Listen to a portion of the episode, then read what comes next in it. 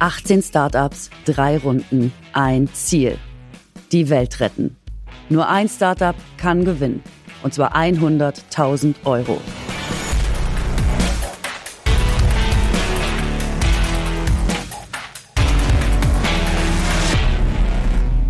Ich benutze eigentlich immer das Bild einer elektronischen Nase. Wir können den Waldbrand riechen und dann Bescheid geben, sobald man den eben mit unseren Sensoren erkennt. Wir nutzen eben Fotos und Luftbilddaten und künstliche Intelligenz und digitalisieren den Wald und das Waldmanagement. Hey, und warum Wald? Warum magst du Wald? Magst du keinen Wald? Heute die Vorrunde. Zwei Startups treten gegeneinander an. Nur eins kommt weiter. Welche Idee schafft es in den Recall? Ich bin Katrin Bauerfeind und das ist meine neue Podcast-Show. Frau Bauerfeind rettet die Welt. Los geht's.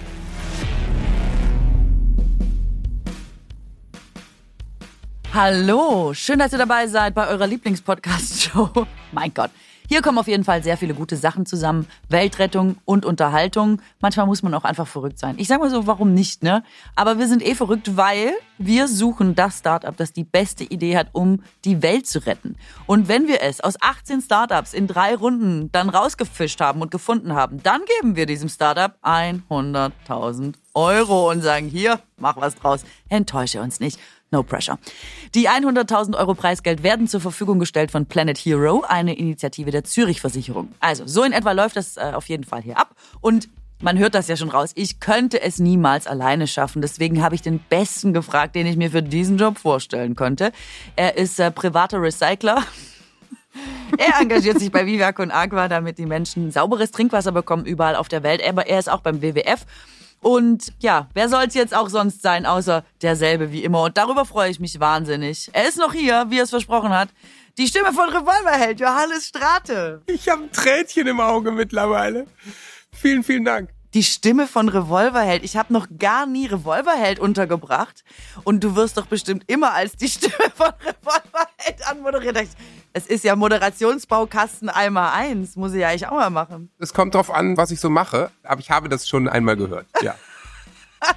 ja, es ist so ein bisschen wie der siebenmalige Weltmeister oder irgendwie sowas, dachte ich, weißt du, dass man immer so noch einen Satz dazu braucht. Ich weiß nicht, ob man jetzt meine Band mit einer siebenmaligen Weltmeisterschaft vergleichen kann, aber ich freue mich. Finde ich schon. Ja, doch, wir haben uns eine schwierige Aufgabe vorgenommen. Wir Das denken stimmt. immer, wir sind total kritisch, hören dann kurze Zeit Leuten zu, die sehr motiviert eine tolle Idee haben, die sie dem Licht der Weltöffentlichkeit zeigen wollen. Dann sind wir immer hin und weg und wissen gar nicht mehr, was Wir sind richtig handsam, ne? Wir nehmen uns immer vor, kritisch und wir grillen die jetzt und dann ehrlich gesagt, nach so dem Anfangsplädoyer sind wir beide eigentlich schon so ein bisschen hin und weg. Aber muss sagen, also bis jetzt waren es echt auch großartige Projekte. Ich finde es auch. Und vor allem, wenn die das erzählt haben, dann gesagt, ja, ist eine richtig gute Idee, was du relativ häufig sagst. Und dann denke ich mir so, stimmt, ist auch schon wieder eine richtig gute Idee. Mist, Mist. Ja. Ja, so ist es. Wir haben es nicht leicht. Aber Weltrettung ist auch nicht leicht. Jetzt haben wir wahrscheinlich gleich die nächste richtig gute Idee, ne?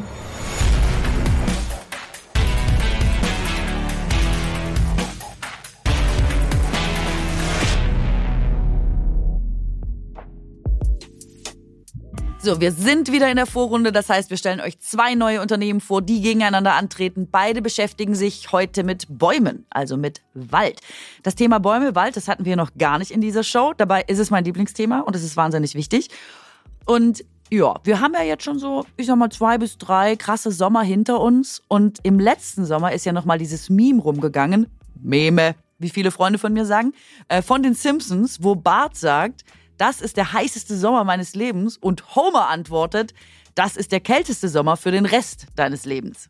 Und wenn der Wald erstmal brennt, dann kann man das ja ganz gut beobachten, dann ist eigentlich richtig scheiße, weil du kriegst so einen Wald einfach wahnsinnig schwer gelöscht. Also Australien zum Beispiel, ich werde diese Bilder nie vergessen, wie das einfach abgebrannt ist. Das steht uns ja auch vielleicht in den nächsten Jahren bevor. Und es kommt jetzt ein Unternehmen zu uns, das da ansetzt, bevor der Wald brennt. Und das halte ich für eine schon wieder geniale Idee, tatsächlich eine sehr wichtige Idee. Und das Produkt heißt Silvernet und die Firma heißt Dryad und Carsten Brinkschulte ist da jetzt zugeschaltet. Willst du noch was zu Waldbränden sagen, Johannes? Ja, so eine Früherkennung ist ja super. Es ist ja quasi, als ob man den Muskel behandelt, bevor er reißt, ne? Und nicht erst dann zum Arzt geht, so ungefähr. Und das haben die quasi für Waldbrände entwickelt. Ja, es ist wie ein Rauchmelder für den Wald, glaube ich. Der Rauchmelder für den Wald. Da hast du dir schon wieder den Slogan geliefert. Silvernet, ihr Rauchmelder für den Wald.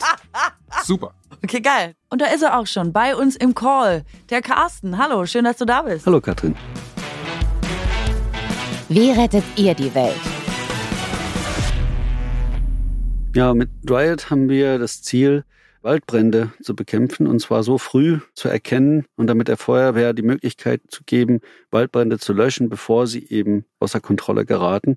Und dazu haben wir ein Produkt entwickelt, das heißt Silvernet, das Netzwerk im Wald, was letztendlich Gassensoren sind, die in den Wäldern verteilt werden, elektronische Nasen, die den Brand riechen können, während er entsteht, bevor er eigentlich außer Kontrolle gerät. Wir haben uns vorher überlegt, dass das quasi wie ein Rauchmelder für den Wald ist. Kann man das so verkürzt zusammenfassen? Ja, es ist eigentlich ein bisschen besser. Ich benutze eigentlich immer das Bild einer elektronischen Nase, weil wir tatsächlich riechen. So ein Rauchmelder ist ziemlich primitiv. Wir haben Gassensoren, die mit künstlicher Intelligenz kombiniert sind, im Sensor verbaut.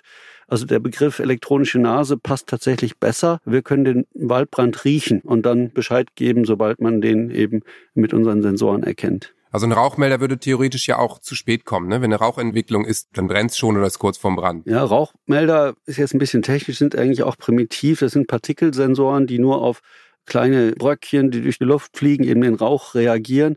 Und das ist in der Umwelt ziemlich ungünstig, weil man ja zum Beispiel auch Landwirtschaft hat, die viel Staub aufwirbelt. Und da würde man sehr viele Fehlalarme bekommen, wenn man einen Partikelsensor, einen Rauchmelder einsetzt. Wir haben keinen Rauchmelder, wir haben Gassensoren. Und wir tatsächlich, deswegen benutze ich auch diesen Begriff der Nase, können einen Waldbrand riechen über hunderte von Metern oder vielleicht auch sogar Kilometer Entfernung. Weil das Erste, was entsteht bei so einem Brand, sind eben Gase. Das schwelt so ein bisschen vor sich hin. Oder wie kann man das am besten verbildlichen oder beschreiben? Also in welchem Stadium erkennt ihr das quasi? Es ist ja vor einem Brand. Genau, wenn man einen Feuerwehrmann fragt, was ist das Wichtigste bei der Brandbekämpfung, das ist die frühe Erkennung. Und was wir machen, wir nennen das Ultrafrüherkennung. Das heißt, wir wollen Waldbrände bereits während der sogenannten Schwelbrandphase erkennen. Wenn man sich mal vorstellt, 80 bis 85 Prozent der Waldbrände werden durch Menschen verursacht. Eine der Hauptursachen sind zum Beispiel weggeworfene Zigaretten. Und wenn ich jetzt eine Zigarette auf den Waldboden werfe, dann dauert das ja eine Stunde, anderthalb, zwei Stunden, wo ich einen Schwelbrand habe, der so langsam vor sich hinglimmt, bevor ich dann irgendwann mal eine offene Flamme bekomme und dann eben der Waldbrand entsteht und dann irgendwann außer Kontrolle gerät. Und unser Ziel ist eben, Waldbrände bereits während der Entstehungsphase zu erkennen. Deswegen sagen wir auch Ultrafrüherkennung, nämlich während der Schwelbrandphase. Also in diesen anderthalb Stunden, wo die Kippe da liegt. Genau. Mhm. Und damit geben wir dann der Feuerwehr den entscheidenden Zeitvorteil. Also das hat mich total schockiert. 80 Prozent der Waldbrände werden durch Menschen ausgelöst, weil man denkt jetzt immer, ja, die Sommer sind zu heiß und so und dann ist der Wald so trocken, dass die quasi wie von alleine entstehen. Das ist aber fast nie der Fall, sondern kommt immer noch ein menschliches Einwirken dazu in den meisten Fällen. Ja, also in Brandenburg gibt es zum Beispiel eine ganz gute Statistik dazu. Sogar 85 Prozent der Waldbrände lassen sich auf menschliche Ursachen zurückführen.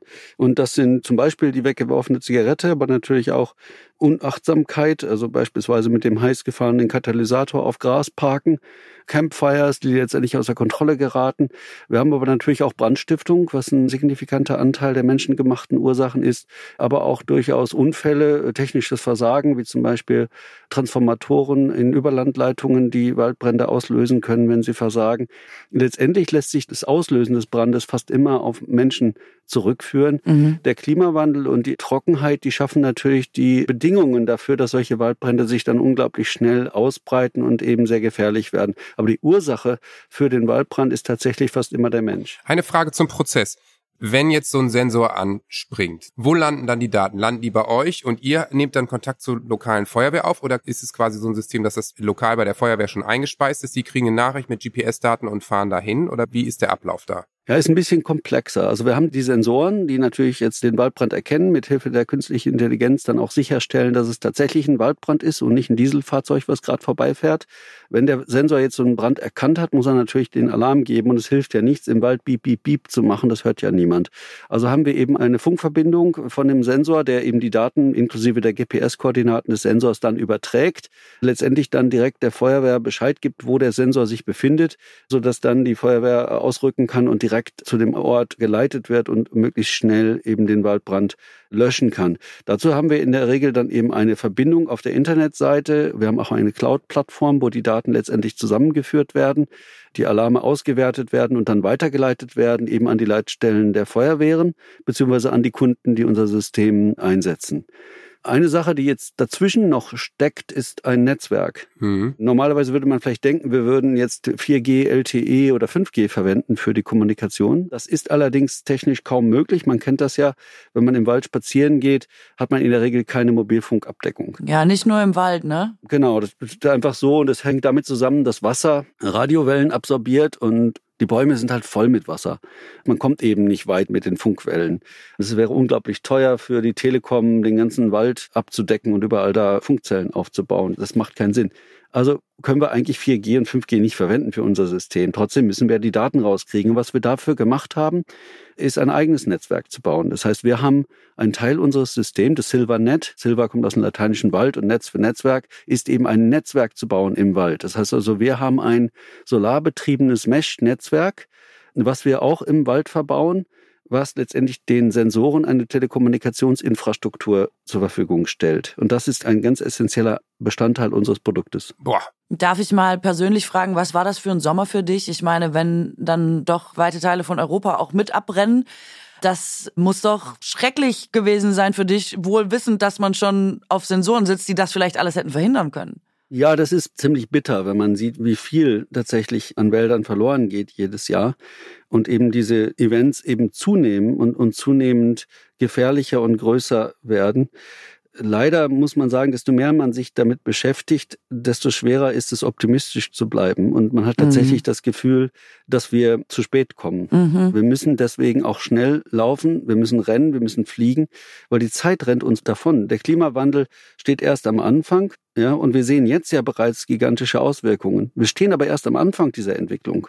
Und das ist schon extrem beängstigend und frustrierend, weil wir tatsächlich eine Lösung haben, die dabei sehr stark helfen kann. Und wir natürlich wissen, dass wir mehrere Jahre noch brauchen, bevor wir großflächige Installationen haben und überhaupt einen Impact haben können. War das auch der Grund, warum ihr überhaupt damit angefangen habt? Also was ist denn die Ursprungsmotivation gewesen? War die Weltrettung, ich sage es jetzt mal so ein bisschen plakativ, aber war das quasi das Ziel, zu sagen, wir können da einen wesentlichen Beitrag leisten, um vielleicht diese ganzen Emissionen und diese Waldbrände äh, zu verhindern? Die Motivation kommt eigentlich daher, nach dem letzten Exit in 2018 bin ich so ein bisschen in ein Loch gefallen. Wenn man seine Firma verkauft hat, ist das Baby weg und man weiß nicht mehr, was man eigentlich noch tun soll. Und gleichzeitig war in den Medien für mich das erste Mal sichtbar, wie stark eigentlich die Waldbrände sind. Wir hatten da damals in 2018 große Waldbrände in Australien und in den USA, die mich tatsächlich visuell wachgerüttelt haben. Und als Telekom-Mensch versucht man dann natürlich Telekommunikationstechnologie dagegen einzusetzen, weil das ist das Einzige, was man eigentlich kann. Und gleichzeitig hatten wir die Fridays for Future Bewegung, die auf die Straße ging. Meine Tochter ist mit rausgegangen und irgendwie dieses ganze Zusammenspiel führt dann eben zu einer Initialzündung zu sagen, naja, du musst einfach was daran machen. Du kannst das nicht einfach weiterlaufen lassen. Und das Einzige, was ich kann, ist eben Technologie und Telekommunikation und man setzt das, was man kann, ein. Das machen wir mit Riot. Wir machen ein Telekommunikationsnetzwerk im Wald und versuchen mit Technologie die Umwelt zu schützen. Mhm. Das Problem ist so gigantisch. Das sind 20 Prozent der globalen CO2-Emissionen, die sich auf Waldbrände zurückführen lassen. Ja, das sind sechs bis acht Milliarden Tonnen pro Jahr die Waldbrände emittieren. Das ist genauso viel wie der gesamte Verkehr weltweit. Absurd. Ja, wow. Wahnsinn.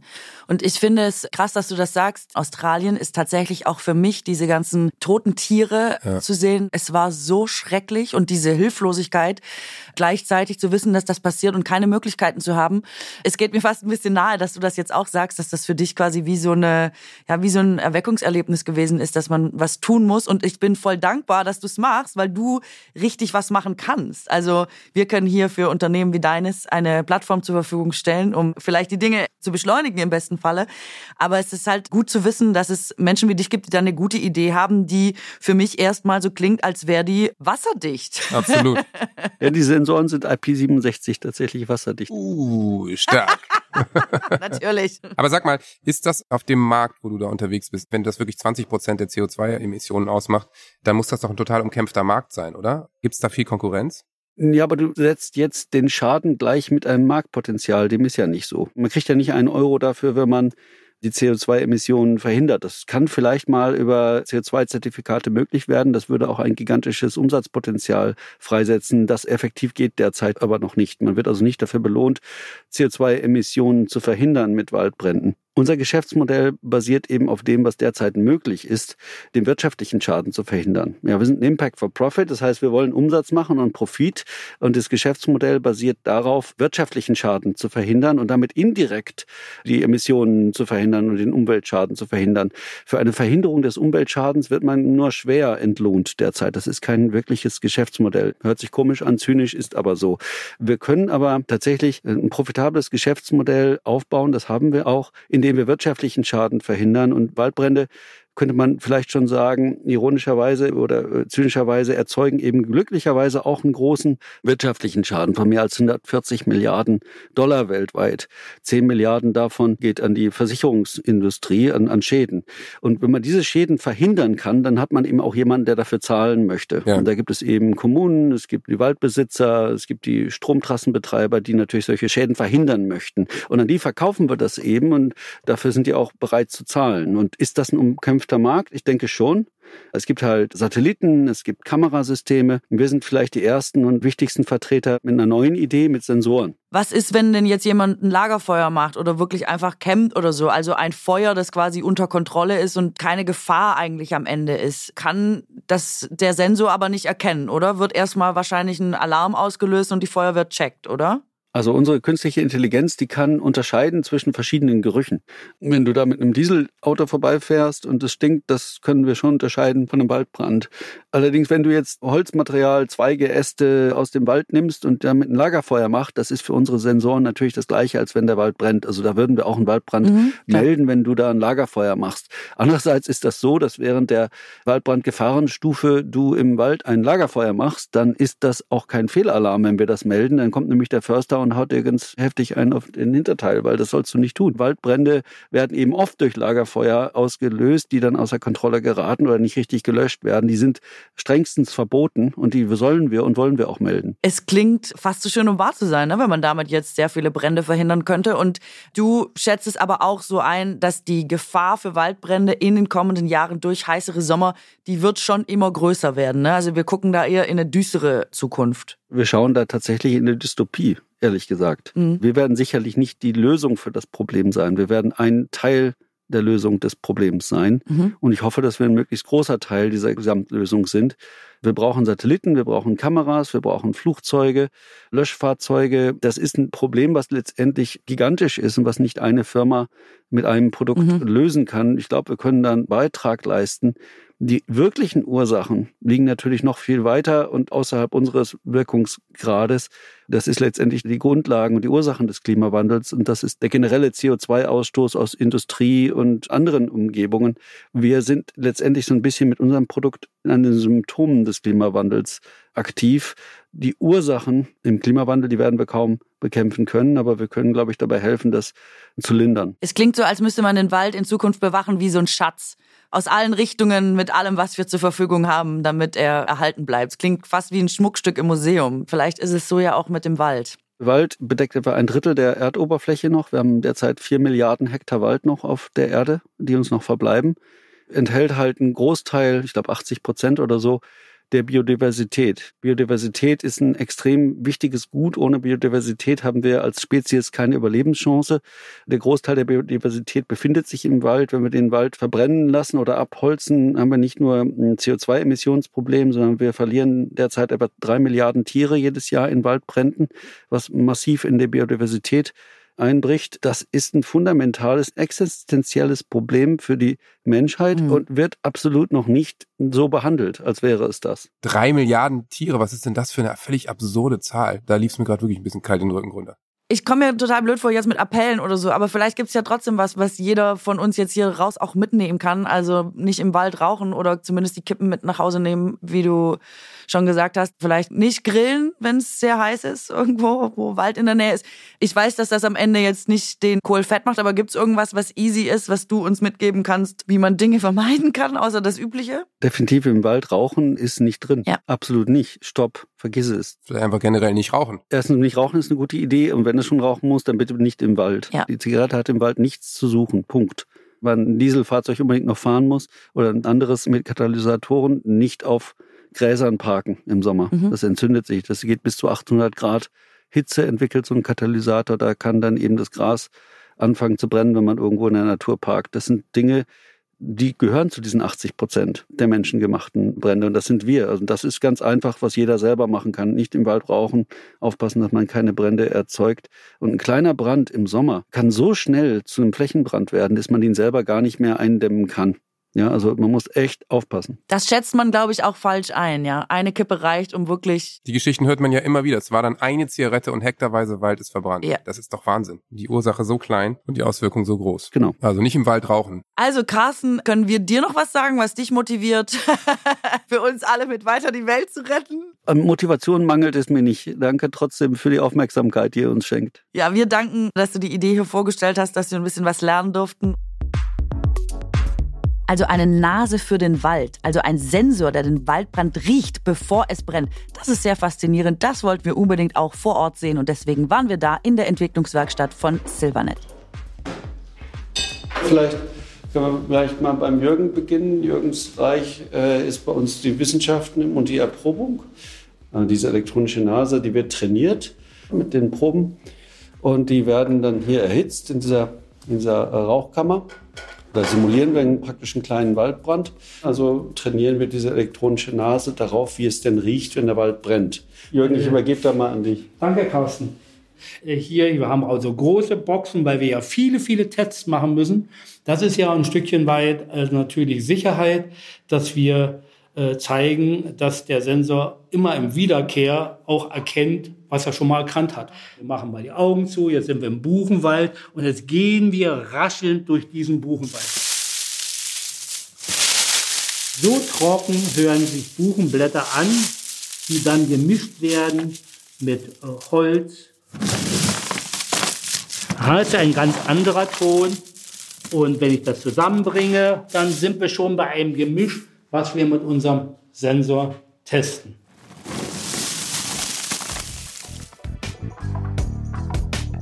Vielleicht nochmal, könnte man hier nochmal den, den Sensor zeigen. Das ist das Endprodukt letztendlich. Das ist der Sensor, der an den Baum gehängt wird, so in etwa drei Meter Höhe. Dieser Sensor ist etwa Handteller groß. Wir haben ihn grün gemacht, weil der soll ja im Wald hängen. Und der sieht letztendlich aus wie ein, wie, ein, wie ein Blatt, wird auch einfach am Baum angebracht, hängt dann da für 10 bis 15 Jahre und überwacht den Wald mit der elektronischen Nase. Also jetzt kommen wir in den Bereich Elektronikentwicklung, wo die Hardware, die Elektronik entwickelt wird, das Gehäuse entwickelt wird für unseren Sensor und die Zusatzprodukte. Ich, bisher haben wir das äh, von Hand gemacht und jetzt äh, haben wir halt diesen Bestückungsroboter gerade neu bekommen und in, gerade in Betrieb genommen letzte Woche, weil der uns jetzt ermöglicht, in schneller Abfolge Prototypen zu machen die eben nicht mehr manuell mit der Hand gefertigt werden, sondern von dem Roboter gefertigt werden. Aber die eigentliche Produktion machen wir in Kadolzburg. Dort haben wir eben einen Produktionspartner, Prüfrex, mit dem wir arbeiten. Die können dann tatsächlich Millionen Stückzahlen herstellen. Das ist hier nur für Kleinserie, für die Prototypen.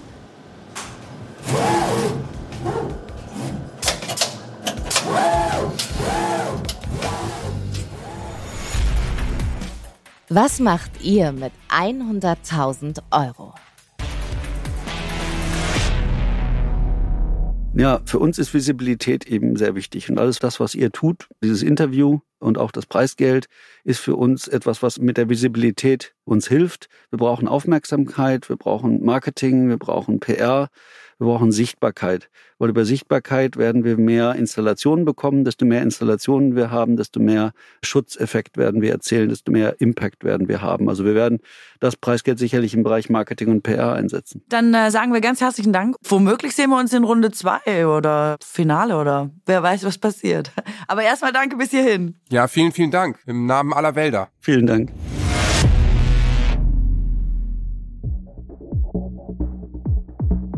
Das ist ein schweres Thema, ne? Das war harter Tobak gerade, ne? Hm, fand ich auch. Das sind natürlich auch harte Zahlen. Drei Milliarden Tiere und 20 Prozent der weltweiten CO2-Emissionen kommen von Waldbränden. Das war mir so nicht bewusst, muss ich sagen. Also weil man natürlich über das Thema Verkehr immer wahnsinnig viel spricht und Da kann man natürlich auch viel machen und für Verkehr gibt's ja auch, blöde gesagt, gute Gründe. Die Leute wollen von A nach B und ne, das ist eben total problematisches Thema. Was machen wir da? Waldbrände haben ja einfach nichts auf ihrer Habenseite. Sie sind einfach nur scheiße und sinnlos und zerstören die Umwelt und bringen Tiere um und erzeugen so viel CO2 wie der gesamte Verkehr. Das ist doch komplett absurd. Also es ist uns natürlich allen bewusst, was uns da bevorsteht, auch mit der Klimakrise.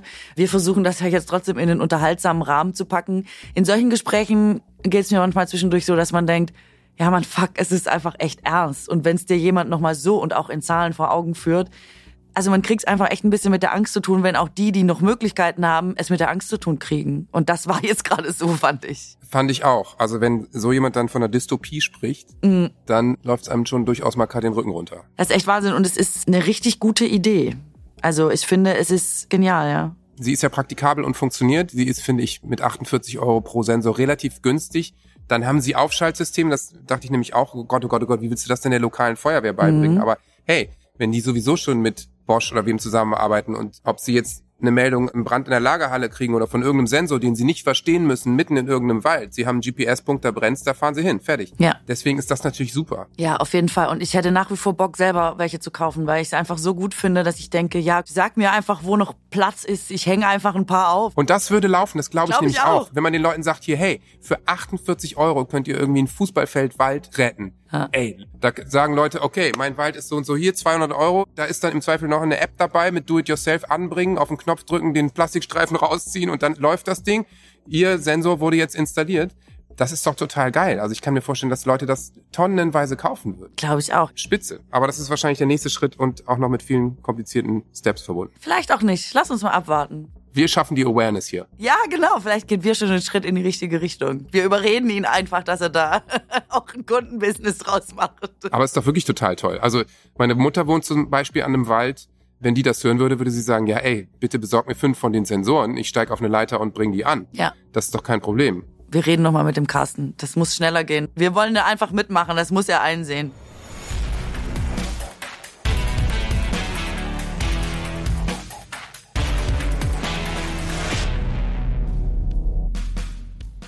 Ihr wollt mehr über die Startups und ihre Ideen erfahren? Dann abonniert unseren Instagram-Kanal. Frau Bauerfeind unterstrich rettet die Welt. Den Link findet ihr auch in den Show Notes.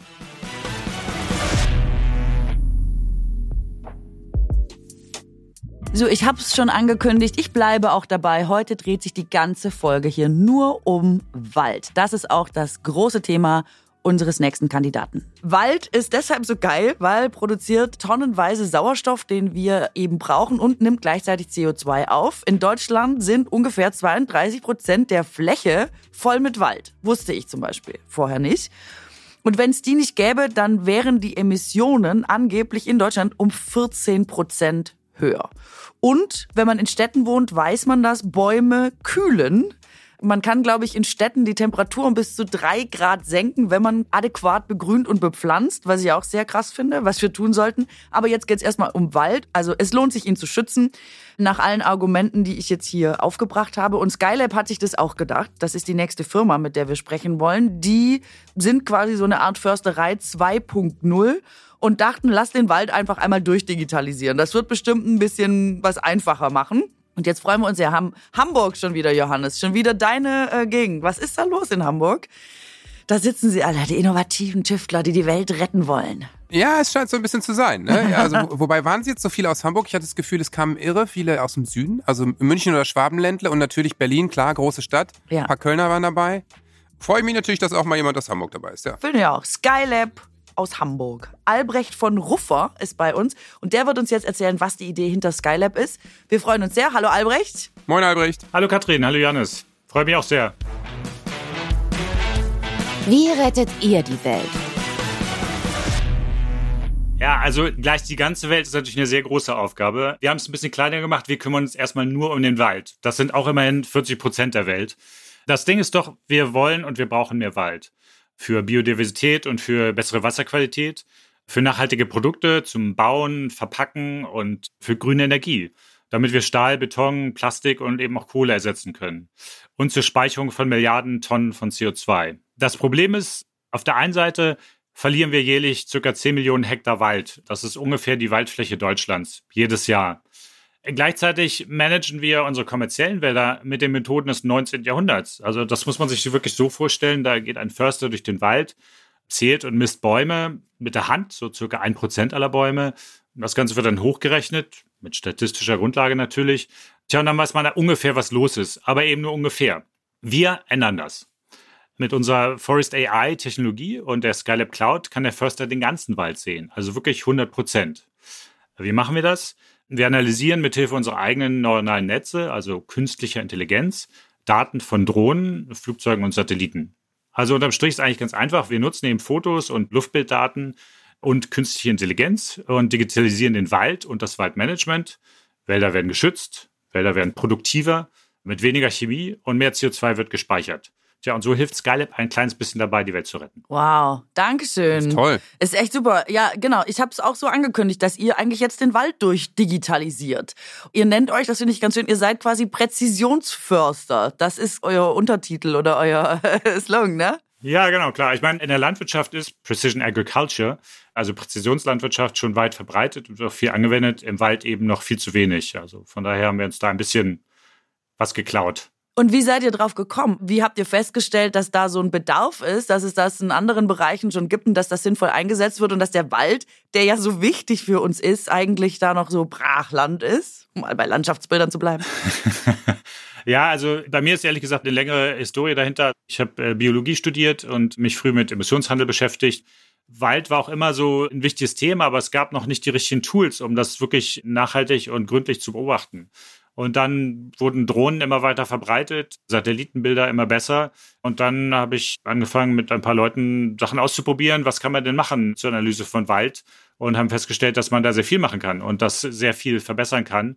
Und Wald ist im Grunde genommen auf der Digitalisierungskurve ein Stückchen von der Null gerade so entfernt. Also da ist viel, viel zu tun und eben auch weltweit. Also wir sind okay. eben nicht nur auf Deutschland fokussiert, ganz im Gegenteil, wir sind von Anfang an weltweit unterwegs.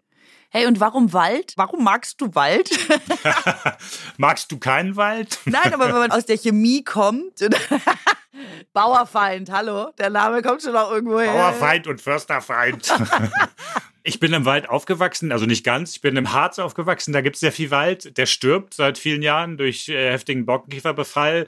Ich glaube nicht, dass das der Auslöser war, aber es gibt schon eine große Affinität zu Wald. Wald war für mich halt da. Und wenn er stirbt, ist es ein komisches Gefühl. Gut, Waldsterben in 18 Jahren, ich glaube, das Thema haben wir dann haben wir abgehakt. Aber Wald spielt ja immer irgendwie eine Rolle, bewusst und unbewusst. Ich meine, es ist in aller Munde jetzt gerade ganz groß gehypt, aber es ist schon seit 20, 30 Jahren klar oder länger schon, dass Wald ein Teil, ein sehr, sehr wichtiger Teil der Lösung unseres Klimaproblems ist. Und mhm. wir machen meiner Ansicht nach zu wenig dafür. Es liegt auch daran, dass wir zu wenig darüber wissen. Und das das denke ich, können wir ändern. Also das Herz ist dabei, aber schon die rationale Überlegung, was kann man denn am besten tun, damit es sich verbessert und dass man eben mehr Wald schützt und Wald produktiver macht. Ich versuche auch so ein bisschen damit aufzuräumen, dass nur ein geschützter stehender Baum gut ist. Wir wollen ja alles aus Holz bauen, damit wir nachhaltiger leben und wirtschaften. Dafür mhm. müssen wir eben auch Bäume fällen. Aber besser die, die wir gezielt anpflanzen und wachsen lassen, für die Holzproduktion. Das versuchen wir an beiden Fronten stark zu verbessern. Sag uns noch mal ganz kurz für alle, die dachten, ich habe es nicht so gut in meiner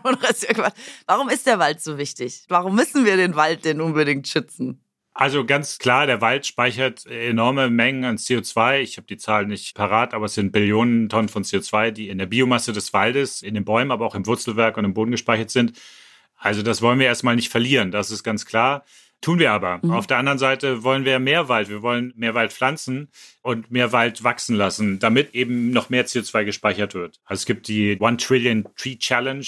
Das sind eine Milliarde Hektar. Also das ist ein Vielfaches von dem, was wir jetzt verlieren, wollen wir eigentlich anpflanzen. Dann könnten wir nur mit Wald das Klima komplett schützen. Braucht natürlich eine Weile, bis der Wald wächst und es aufnimmt. Also Wald alleine reicht nicht, aber es ist ein wesentlicher Teil der Gleichung, wenn wir das Klima einigermaßen stabilisieren wollen. Also ich finde es super, ich bin auch im Wald aufgewachsen, zwar in kleinen Dörfchen in Niedersachsen, aber mir ging das auch immer so. Ich bin nach der Schule in den Wald und irgendwann, als die Sonne unterging, bin ich dann nach Hause gegangen.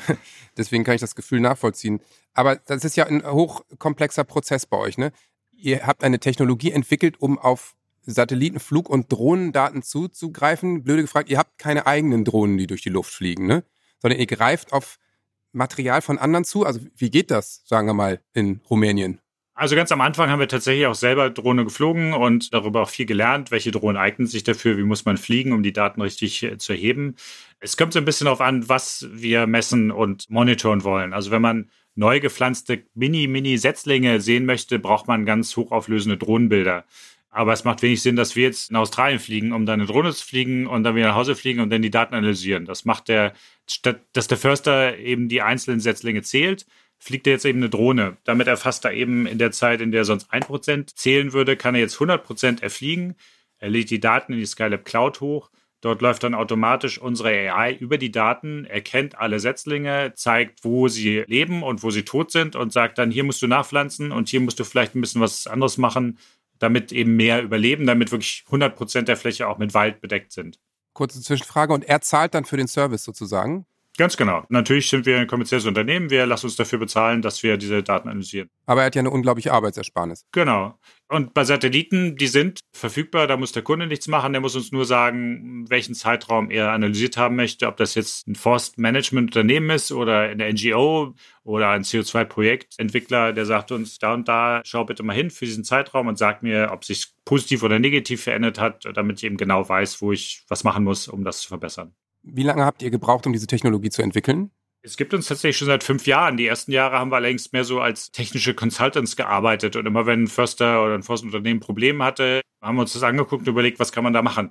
Und dann haben wir gemerkt, das lässt sich nicht so richtig skalieren. Damit retten wir nicht den Wald weltweit, sondern wir müssen eben daraus Produkte entwickeln, die, die das eben ja, skalierbar machen und automatisierbar machen. Und das haben wir in den letzten anderthalb Jahren ganz gezielt gemacht. Und im Grunde genommen seit anderthalb Jahren sind wir so aktiv mit diesen Produkten, mit der Cloud und mit einer standardisierteren AI. Das landet dann immer bei euch oder ist das quasi auch ein Franchise-System, was die in Australien dann kaufen können, das alle da regeln? Der Überbegriff ist Software as a Service. Also wir bieten die Plattform an, auf der diese ganzen Analysen laufen und der Kunde mietet sich sozusagen die Kapazität, diese Software nutzen zu können. Also, oder man kann es auch ein bisschen sehen wie ein Handyvertrag. Ich miete mir ein bestimmtes Datenvolumen, das ich hier dann durchlaufen lasse. Und das ist ein Abosystem sozusagen? Genau, also wir machen, schließen Jahresverträge mit unseren Kunden ab und das läuft dann für diesen Zeitraum, für die Fläche und für das Produkt, was sie gebucht haben.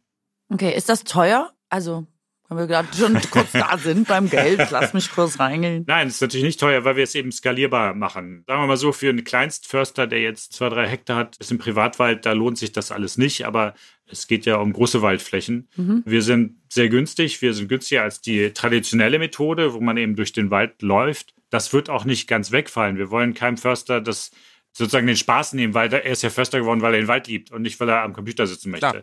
Aber der kann viel gezielter sich drum kümmern, Probleme zu lösen oder den Wald zu optimieren oder vielleicht mal einen Moment zu genießen, wenn die Drohne automatisch fliegt. Aber mhm. unterm Strich wird es günstiger, aber viel wichtiger ist, dass eben von einem Prozent hochzurechnen und ungefähr zu wissen, weiß er jetzt ganz genau, was passiert und dann eben auch viel besser seinen Wald im Blick hat. Habt ihr da schon Daten erheben können? Also, dass Förster sagen können, ey, keine Ahnung, ich habe Setzlinge gesetzt und normalerweise sind bei mir nur 30 Prozent angewachsen. Seitdem ich das System habe, wachsen 80 Prozent an oder sowas? Um wirklich so äh, statistisch belastbare Zahlen zu haben, ist noch zu früh, aber wir kriegen enorm positives Feedback von unseren Kunden, gerade heute Morgen wieder aus Neuseeland. Ein Kunde, der jetzt seit kurzem das testet und sagt, das ist ja der Hammer. Wir kriegen einfach einen vollen Überblick und wissen ganz genau, wo wir hingehen müssen. Also diese Zeitersparnis und genau zu wissen, wo ich aktiv werden muss. Ja, ich habe euer Demo gesehen und äh, da war zum Beispiel eine große Waldfläche. Tote Bäume waren rot markiert und Bäume, die krank sind, gelb. Das quasi für einzelne Reihen von Bäumen. Und da habe ich mich auch gefragt, also aufgrund dieser Datenlage kann der Förster dann losgehen und kann sagen, was macht er dann? Die roten müssen weg, die können gefällt werden, die gelben muss ich mal gezielt drauf gucken, der Rest ist in Ordnung. Also ist das dann, wie das weiter passieren würde? Das kommt ein bisschen auf an, was für ein Wald das ist. Mhm. In dem Fall war das eine Kiefernplantage in Australien. Das wird für die Holzproduktion angebaut. Und Wald funktioniert oft so, dass man sehr viele Bäume anpflanzt und sehr viele erstmal wachsen lässt und irgendwann durchforstet man. Man nimmt Bäume mhm. raus, damit die stärkeren noch mehr Platz haben und noch größer werden können. Sowas hilft zum Beispiel dabei zu sagen, ich nehme mir erstmal die raus, die krank oder tot sind die wachsen eh nicht mehr weiter. Und dann kann ich genau so viele entnehmen, wie eben für diesen Waldteil am perfektesten ist, damit die restlichen Bäume wirklich viel Holz entwickeln können. So, das ist eben dann Präzisionsförsterei, Precision Forestry. Darf ich kurz ganz dumm fragen, wie mit eurer Technologie dann quasi klar ist, dass der Baum tot ist? Also einfach, weil man es am Bild sieht? Ist es so banal oder ist es komplizierter? Letztendlich ist es so banal. Wir versuchen die Datenerhebung eben möglichst einfach zu machen. Also man kann multispektrale Daten erheben, dann sieht man auch Licht, was wir nicht sehen, kann man dann am Computer bestimmte Indizes berechnen. Wir arbeiten aber häufig mit ganz normalen Farbbildern, also wirklich nur dieses, das sichtbare Licht. Da ist man ein bisschen begrenzter, was man daraus analysieren kann, aber letztendlich ist es in dem Fall so banal. Also wenn die Bäume verfärbt sind oder nur noch grau, dann ist er entweder krank oder tot. Das klingt jetzt vielleicht zu simpel, aber ich habe eben sonst nicht 100% meine Tausende von Hektar im Blick und kann jeden einzelnen Baum markieren, aber hiermit kann ich es eben. Das macht die Sache so viel effizienter dann. Also ich wollte nochmal aufs Waldsterben kommen. Kannst du da trotzdem schon was dazu sagen? Könnt ihr da aktiv Dinge verhindern? Wir können natürlich nur zeigen, wo die Probleme sind. Wir können mhm. jetzt nicht nach mhm. Rumänien fahren und sagen, jetzt wird mal auf, hier die Bäume zu fällen, die ihr nicht fällen dürft. Das muss jemand anders machen. Das ist natürlich eigentlich das viel größere Problem. Das ist ganz klar. In Brasilien wissen wir alle, wie es gehen müsste, aber es wird eben zu wenig unternommen. Aber ich bin auch überzeugt, dass man, je mehr man das zeigen kann, je mehr klar ist, hier sind harte Fakten. Es ist nicht irgendwie so, naja, vielleicht ist da ein bisschen mehr als erlaubt ist, sondern es ist wirklich beweisbar, nachweisbar, dass dann der Druck auch steigt, mehr zu unternehmen. Wenn du Waldkönig von Deutschland wärst, ne? Wie schätzt du die Waldgesetze ein und was würdest du ändern? Entschuldigung, große Frage, aber es interessiert mich. Ich wollte, ich wollte nach Visionen fragen. Du kannst es dir aussuchen. Das sind zwei große Fragen. Das ist ja ein Minenfeld und auch eine sehr komplexe Frage. Also ich glaube, wir machen schon viel richtig, aber wir müssen uns auch nicht so aufs hohe Ross setzen, dass wir die Weisheit mit Löffeln gefressen haben. Das tun wir in Deutschland ganz gerne mal. Ich möchte ehrlich gesagt gerade nicht in den Schuhen vieler Förster stecken, die jetzt entscheiden müssen, welchen Baum pflanze ich jetzt, der die nächsten 50, 70 Jahre überleben soll und auch nicht nur überleben soll, sondern wirklich wachsen und gedeihen soll. Da ist die große Diskussion zwischen lokalen Arten oder soll man kreativer werden und Sachen importieren. Das ist nicht leicht, weil wir eben alle die Zukunft nicht so genau voraussagen können. Aber wir müssen definitiv mit mehr Trockenheit und mehr Insektenbefall und anderen Problemen rechnen. Ich glaube, dass der Trend generell zu einem gemischteren Wald richtig ist. Aber ich glaube, der Wald ist eine Nische in Deutschland. Wir finden alle toll, ist romantisch. Da wollen wir alle gern spazieren gehen. Mhm. Ne, Johannes, immer schön in den Wald. Und da fühlt es sich einfach gut an. Aber dass es eben auch ein Unternehmen ist, dass es ein Wirtschaftsfaktor ist, das wird dabei oft übersehen. Und ja. ich würde versuchen, erstmal zu experimentieren, welche Baumarten überleben die ersten paar Jahre und da mich so langsam vortasten und vielleicht irgendwelche zwischen Zwischenlösungen erstmal einbauen. Das heißt natürlich, wir haben erstmal eine Unsicherheitsphase der nächsten 20 Jahre, was eigentlich unser Wald der Zukunft ist. Jetzt habe ich nicht so visionär den großen Wurf des Waldkönigs von Deutschland gezeichnet, aber es ist eben wirklich eine echt schwierige Lage. Was wäre denn deine Hoffnung oder was wäre denn dein Ziel? Also ich kann mir vorstellen, dass für Skylab wahrscheinlich das Ziel ist, möglichst viel Wald auf der Welt zu digitalisieren und zu Präzisionsbeförstern. Was ist euer Ausblick in die Zukunft oder vielleicht auch, vielleicht ist Hoffnung besser als Vision für unsere Wälder? Vielleicht schließe ich doch nochmal kurz den Bogen zum deutschen Wald. Also Deutschland war früher komplett bewaldet, heute ist es überwiegend Landwirtschaft und zersiedelt. Man könnte ja da, wo wir überall jetzt Mais für Biogasanlagen anbauen oder für Schweinefutter, die Schweine werden dann im Oldenburger Land gefüttert und dann nach China exportiert. Ob das jetzt so sinnvoll ist oder ob man da nicht lieber Wälder anpflanzt, die CO2 speichern und Holz produzieren können, dauert halt ein bisschen länger. Aber das ist halt eine wirtschaftliche Entscheidung, die momentan, glaube ich, falsch gesteuert wird, auch mhm. durch die Umweltgesetzgebung. Also ich würde mir wünschen, dass wir mehr nicht so sinnvolle Ackerflächen oder auch Brachflächen zu Wald umwandeln können und zu einem schönen und interessanten Wald, der zwar auch Holz produziert, aber eben auch der uns gefällt, der uns ein gutes Lebensgefühl liefern kann. Wir haben bisher kein Unternehmen oder keinen Förster getroffen, dem wir nicht helfen könnten, sein Waldmanagement zu verbessern. Wir verlangen ja ziemlich viel von unseren Kunden oder von unseren Usern, könnte man auch sagen. Sie sollen ihre alten Wege verlassen und neue Wege beschreiten. Sie sollen plötzlich Daten vertrauen, die sie nicht selber erhoben haben. Sie haben den Baum nicht selber angefasst, sie haben ihn nicht vermessen. Sie sollen einfach Skylab glauben, dass das, was wir da liefern an Daten, richtig ist. Und das verstehe ich schon, dass das ein schwieriger Schritt ist, aber ich glaube, dass wir durch beweisen, wie gut unsere Daten sind, wie gut unsere Analysen sind, diesen Schritt ermöglichen, dass mehr und mehr Förster diesen Daten vertrauen und dann auch wirklich nutzen. Nicht um keine Bäume mehr zu erleben oder nicht mehr durch den Wald zu gehen, sondern wirklich dahin zu gehen, wo der Förster auch gebraucht wird und wo er sein Werk tun kann. Und dabei wollen wir helfen. Da habe ich jetzt doch noch mal eine Anschlussfrage. Also, wie ist denn die Konkurrenz? Ich hätte gedacht, dass das super ankommt und als große Erleichterung empfunden wird und die Leute sich darum reißen, dass sie das machen können. Es klang jetzt bei dir ein bisschen anders. Ihr werbt auch zum Beispiel mit Präzision Made in Germany, was mich auch darauf gebracht hat, wie ist denn da der Markt und kann man mit sowas wie Präzision Made in Germany da vielleicht punkten? Made in Germany hat immer noch einen sehr, sehr guten Ruf. Wir wollen eben auch selber überzeugt sein, dass die Daten und die Ergebnisse, die wir liefern, Hand und Fuß haben und sehr, sehr gut sind. Es gibt den anderen Ansatz, dass er es mal loslegt und sagt, wir können alles und dann versucht das irgendwie so ein bisschen hinzubiegen und dann ist vielleicht doch nicht so ganz so dolle. Wir arbeiten schon sehr viel mit Vertrauen und Glaubwürdigkeit, denn Förster denken in langen Zyklen und ich glaube, das ist der bessere Weg. Wahrscheinlich könnten wir ein bisschen mehr noch erreichen, wenn wir jetzt weniger Feintuning und das Produkt wirklich zuverlässig und gut machen. Aber ich glaube, das ist einfach langfristig der richtige Weg, dass wir Stück für Stück jeden Kunden überzeugen und sagen, das ist die Technologie und der macht einen Test mit uns Auch hier ist es wie immer in der Theorie, klingt es total super, aber wie zum Teufel sieht sie denn jetzt aus, die digitale Försterei 2.0? Wollten wir wissen, sind hingefahren, haben den Skylab-Leuten mal auf die Finger geguckt. So, herzlich willkommen bei Skylab, hereinspaziert. Moin. Herr Simon, moin. Moin. Das ist Simon, unser CTO, der hat äh, von Anfang an Skylab mit begleitet. Der ist Mitarbeiter Nummer eins. Der ist als Werkstudent zu uns gekommen. Und äh, ja, das ist jetzt fast sechs Jahre her und äh, wir sind ziemlich weit gekommen seitdem. Und ähm, wir haben jetzt hier eine, eine, Drohne, die wir unseren Kunden empfehlen. Und Simon erklärt die kurz, ähm, was wir damit machen können und wie die, ganz grob, wie die funktioniert, oder? Ja. Genau, damals war das alles noch ein bisschen komplizierter. Heutzutage kann man hier in die Fernbedienung einfach sein Smartphone einklicken, dann die Fernbedienung starten, dann die Drohne starten. So, jetzt sind die Drohne und die Fernsteuerung verbunden. Die Flugplanung habe ich auf meinem Handy und dann kann ich die Motoren starten. Genau, und dann geht es auch los. Die Drohne fliegt die Flugplanung ab, macht hunderte von Bilder über dem Wald. Wenn die dann wieder gelandet ist, nimmt man die Bilder und äh, lädt die dann auf unsere Skylab Cloud-Plattform hoch. Und das können wir uns mal angucken, wie das aussieht. So, einmal kurz mal irgendein Projekt auf. Genau. Man sieht jetzt hier, da hat der Kunde schon die Grenzen sozusagen des Bestandes hochgeladen. Die werden hier auch visuell in Gelb dargestellt.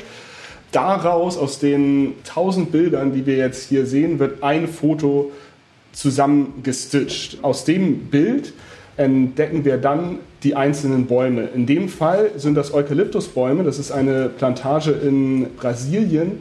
Dieses Gebiet, was ich gerade gezeigt habe, das ist 46 Hektar groß. Das sind so ungefähr 70 Fußballfelder. Insgesamt haben wir jetzt hier ungefähr eine Dichte von 200.300 Bäumen pro Hektar. Wenn wir uns das jetzt in der Cloud-Plattform anschauen, dann können wir das sozusagen deselektieren und können dann sehen, wo gute Bereiche sind. Und man sieht hier in dem unteren Bereich, da haben wir sehr viele oder ein gutes Wachstum und eher im nördlichen Bereich der Plantage sind viele Bäume gestorben. Das könnte ein Outcome von der ganzen Analyse sein, dass der Kunde jetzt hier sagt, da pflanze ich jetzt nochmal neue Bäume an. Was macht ihr mit 100.000 Euro? Ich fürchte, da habe ich eine ziemlich langweilige Antwort für euch. Wir würden in zwei Dinge investieren. Wir würden unsere Cloud-Plattform schneller und besser machen, damit die Förster, unsere Kunden, ein noch einfacheres Erlebnis haben. Sie ist schon sehr schnell und sehr einfach und sehr gut aber da ist noch viel zu verbessern und wir wollen ja eben nicht nur eine Million Hektar dadurch äh, nudeln sozusagen, sondern viele, viele Millionen und dafür muss einfach die ganze Infrastruktur weiter ausgebaut werden. Das wäre Punkt eins. Der zweite Punkt ist, wir müssen bekannter werden, wir müssen mit Förstern aller Welt reden, wir müssen sicherstellen, dass sie uns kennen, dass sie uns vertrauen und dass sie uns testen und dann auch bei uns ihre Daten analysieren, um ihr Waldmanagement zu verbessern. Und dafür brauchen wir näher Stimmen nach außen, das heißt mehr Vertrieb. Also ich würde einen Menschen für die Cloud-Entwicklung und einen Menschen für den Vertrieb wahrscheinlich in Südamerika und Nordamerika damit bezahlen. Albrecht, du musst es machen wie die Amerikaner. Du musst gleich sagen, ja, da mache ich was richtig Geiles für den 100.000 Euro. Du darfst nicht vorneweg sagen, ja, ist vielleicht eine Okay, langweilige nochmal. Antwort. Komm doch mal rein. Es, es ist ein schönes Understatement, aber der Amerikaner hätte jetzt gesagt, I'm gonna do something, it's gonna be amazing. I'm gonna do something really, really great. Really, it's gonna blow your minds. Guys, it's But I'm gonna not gonna change the you. world. Ja. Okay, soll ich nochmal oder? Nein, Nein, nein, nein, wir bitte. denken uns das jetzt dazu. Understatement ist so sympathisch. Okay. Du hast die hamburgische Mentalität einfach schon zu 100% aufgesogen. Ja, super. Dann sagen wir echt ganz herzlichen Dank, Albrecht. Grüße in der Firma und vielleicht bis zum nächsten Mal in Runde zwei. ja, ich hoffe, wir sehen uns wieder. Vielen Dank. Vielen, vielen Dank. Ja, super, danke. Ciao. Tschüss. Tschüss.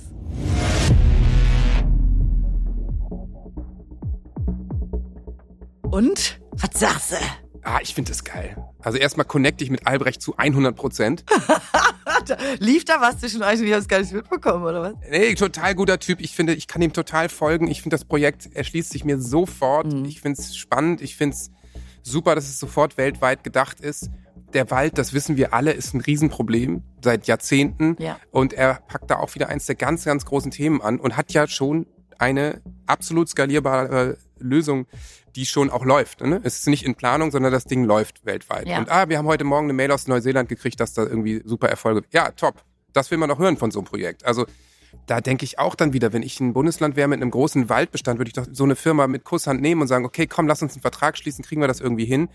Wenn ich den Wald auf meinem Gebiet dadurch viel besser kontrollieren kann und viel besser schützen kann. Ja, es ist wahnsinnig effektiv und es ist halt auch mit den Möglichkeiten, die man technologisch jetzt hat, einfach sehr einfach das Maximale rausgeholt. So klang für Ja. mich und das ist halt einfach immer super. Die einfachen Ideen, die einen richtig großen Impact haben. Ja, und es ist auch CO2-neutral, ne? Hm, Das glaube ich nicht, weil ich glaube, ehrlich gesagt, die Cloud alleine Wenn da Tausende, zigtausende, hunderttausende Förster auf der Welt mit ihren SUVs durch den Wald brackern, um Bäume zu zählen, so ungefähr. Und auf einmal fliegt da einfach nur eine kleine Drohne oder ein Satellit, der sowieso in der Luft ist, den Bereich ab, sparst du im Zweifel so schon Emissionen. Aber das kann natürlich an anderer Stelle auch wieder reinkommen, das stimmt. Ja, das kann sein. Das weiß ich auch nicht. Das wissen wir jetzt einfach nicht. Aber es ist eine gute Idee, die wir mögen, oder? Ja, ich finde auch. Doch, doch, das stimmt. Sehr sympathisch, wirklich. Und ich mag das Understatement-mäßige. Also es war alles Ja, andere als dicke voll. Hose, war einfach sehr sachlich und zurückhaltend. Die Leute aus dem Harz. Ich kenne kaum Leute aus dem Harz, muss ich sagen. Kennst du Leute aus dem Harz? Ich kenne niemanden aus dem Harz. Also gar nicht. Guck mal, wir haben einen Harzer kennengelernt. Ja, das stimmt. Und weißt du, was ich auch mochte?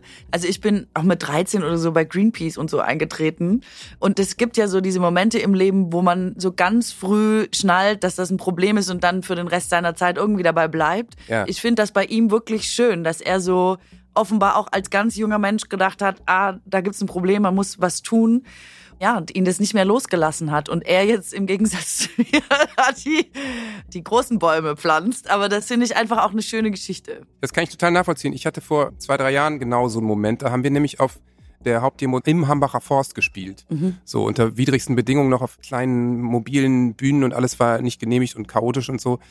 Das war ehrlich gesagt total rührend, wie viel Tausende, Hunderttausende Leute da waren, die alle dasselbe Ziel hatten, nämlich dass dieser riesige tausend Jahre alte Forst nicht abgeholzt wird. Und dann haben wir irgendwann nach und nach alle einen Spaziergang in diesen Wald gemacht. Und man ging eben genau über so ein Ackerfeld, alles staubig, mega heißer Tag. Und dann gehst du in diesen Wald und bist drei Meter drin, ne? Und der Boden ist auf einmal feucht, es ist kühl. Du merkst sofort, es ist eine bessere Luft. Das muss dir niemand erklären. Das rafft ein zweijähriges Kind, wenn es von so einem staubigen Feld, wo alles abgeholzt wurde, da reinmarschiert. Und da dachte ich auch, meine Güte, also das ist so eindeutig, dass man das hier schützen muss. Ja. Vielleicht haben ja viele so einen Awakening-Moment. Ja, wenn nicht, wäre jetzt ein guter Zeitpunkt, in den Wald zu gehen, wahrscheinlich. Sich das nochmal anzuschauen. Macht's A Spaziergang, wir melden uns später. Ja.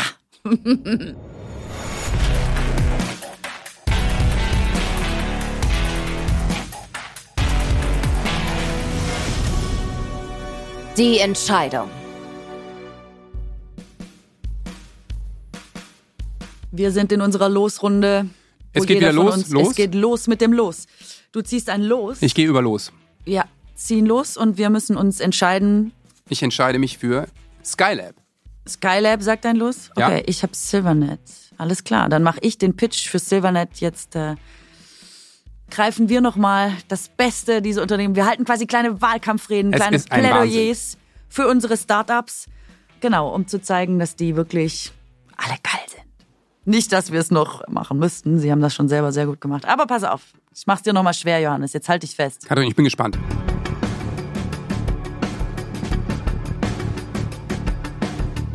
Okay, jährlich werden weltweit 140 Millionen, steht hier, Hektar Wald durch Brand vernichtet.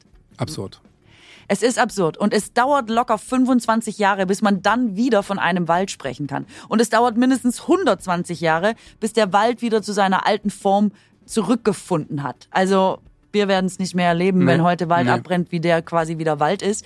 Jährlich gehen in Deutschland 3000 Hektar Wald in Flammen auf. Wie kann ich dir das jetzt verbildlichen? Ja. Pass auf, ich hab's. Das ist ungefähr so, als würde das Phantasialand 107 Mal abbrennen. Das ist traurig. Das, das ist absurd. Und Ja. da wäre das Geheul wahrscheinlich größer als bei 3000 Hektar Wald. Leider ist das so. Waldbrände verursachen jährlich 7,8 Milliarden Tonnen CO2. Das ist fast so viel wie der gesamte Verkehr weltweit. Das heißt, wer seinen Wald liebt, und das sollten wir eh alle tun, der schenkt ihm einen Rauchmelder. Seit 2012 gilt die Rauchmelderpflicht in allen Wohnräumen. Also wann endlich auch für den Lebensraum von über 6000 Tierarten.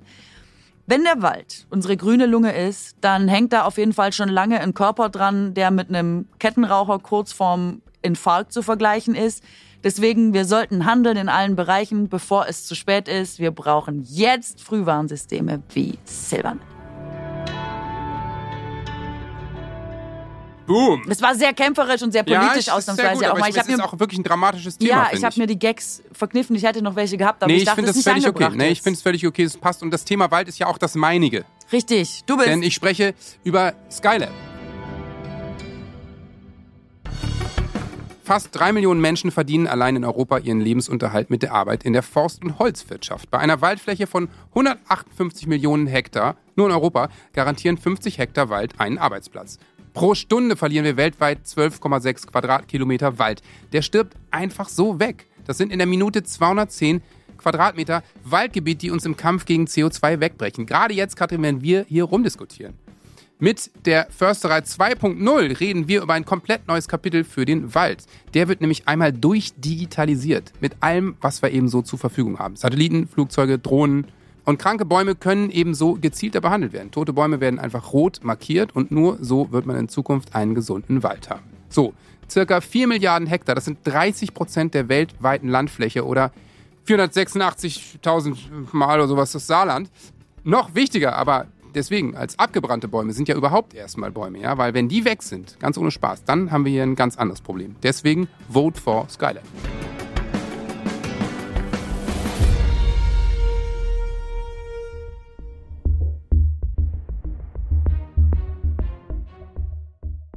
Oh Gott, es ist. Oh Das Gott. ist gemein, ne? Das ist so schwierig. Naja. Ich muss ganz ehrlich sagen, es sind zwei meiner absoluten Favoriten. Es sind wirklich zwei meiner Lieblingsprojekte, weil ich auch Wald so wahnsinnig wichtig finde. Und jetzt muss man sich hier entscheiden. Und ich finde das fast, ich finde ist- das fast nicht möglich, Nee, ehrlich ist fast gesagt. unmöglich.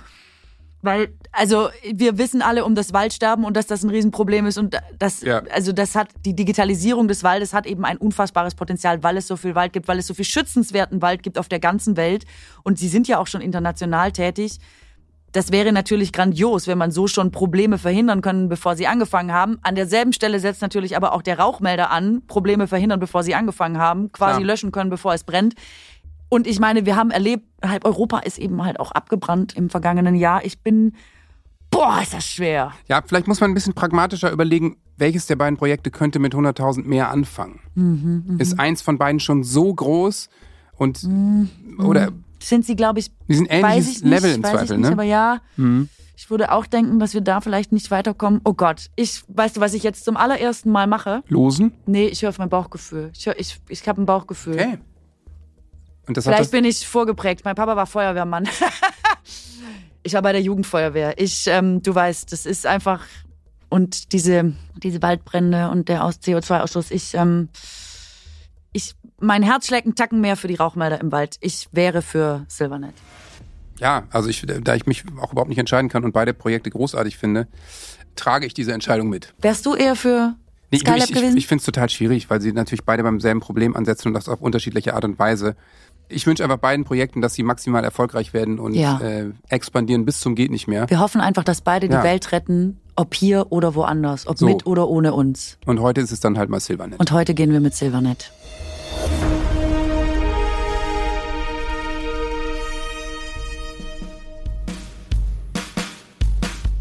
So, das war sie, die zehnte Folge Frau Bauerfeind rettet die Welt. Zwei, Runde zwei Kandidaten, Recall-Kandidaten stehen fest. Bleibt uns noch eine Show nächste Woche, wo wir den dritten Kandidaten für Runde drei suchen. Und dann sind wir eigentlich auch schon so knapp im Finale. Herrje, oh Gott. Ist das alles aufregend? Ich hoffe, ihr bleibt dabei, auch beim nächsten Mal, wenn sich die letzten beiden Unternehmen vorstellen. Es geht um Beton und um Mode. Ich liebe die Range, in der das hier abläuft, nach wie vor. Die Infos zu den heutigen Firmen findet ihr wie immer in den Show Notes und ich sage, macht es gut, bis zum nächsten Mal. Ciao. Hallo lieber Carsten, Waldbrand. Das hat uns so überzeugt, dass wir dachten, wir wären weiterhin dabei, mit dir zu versuchen, Waldbrände in Zukunft zu verhindern. Deswegen herzlich willkommen in Runde 2. Hey, absolut cool. Vielen Dank. Das ist echt super für uns. Hätte ich nicht gedacht und freut uns wahnsinnig.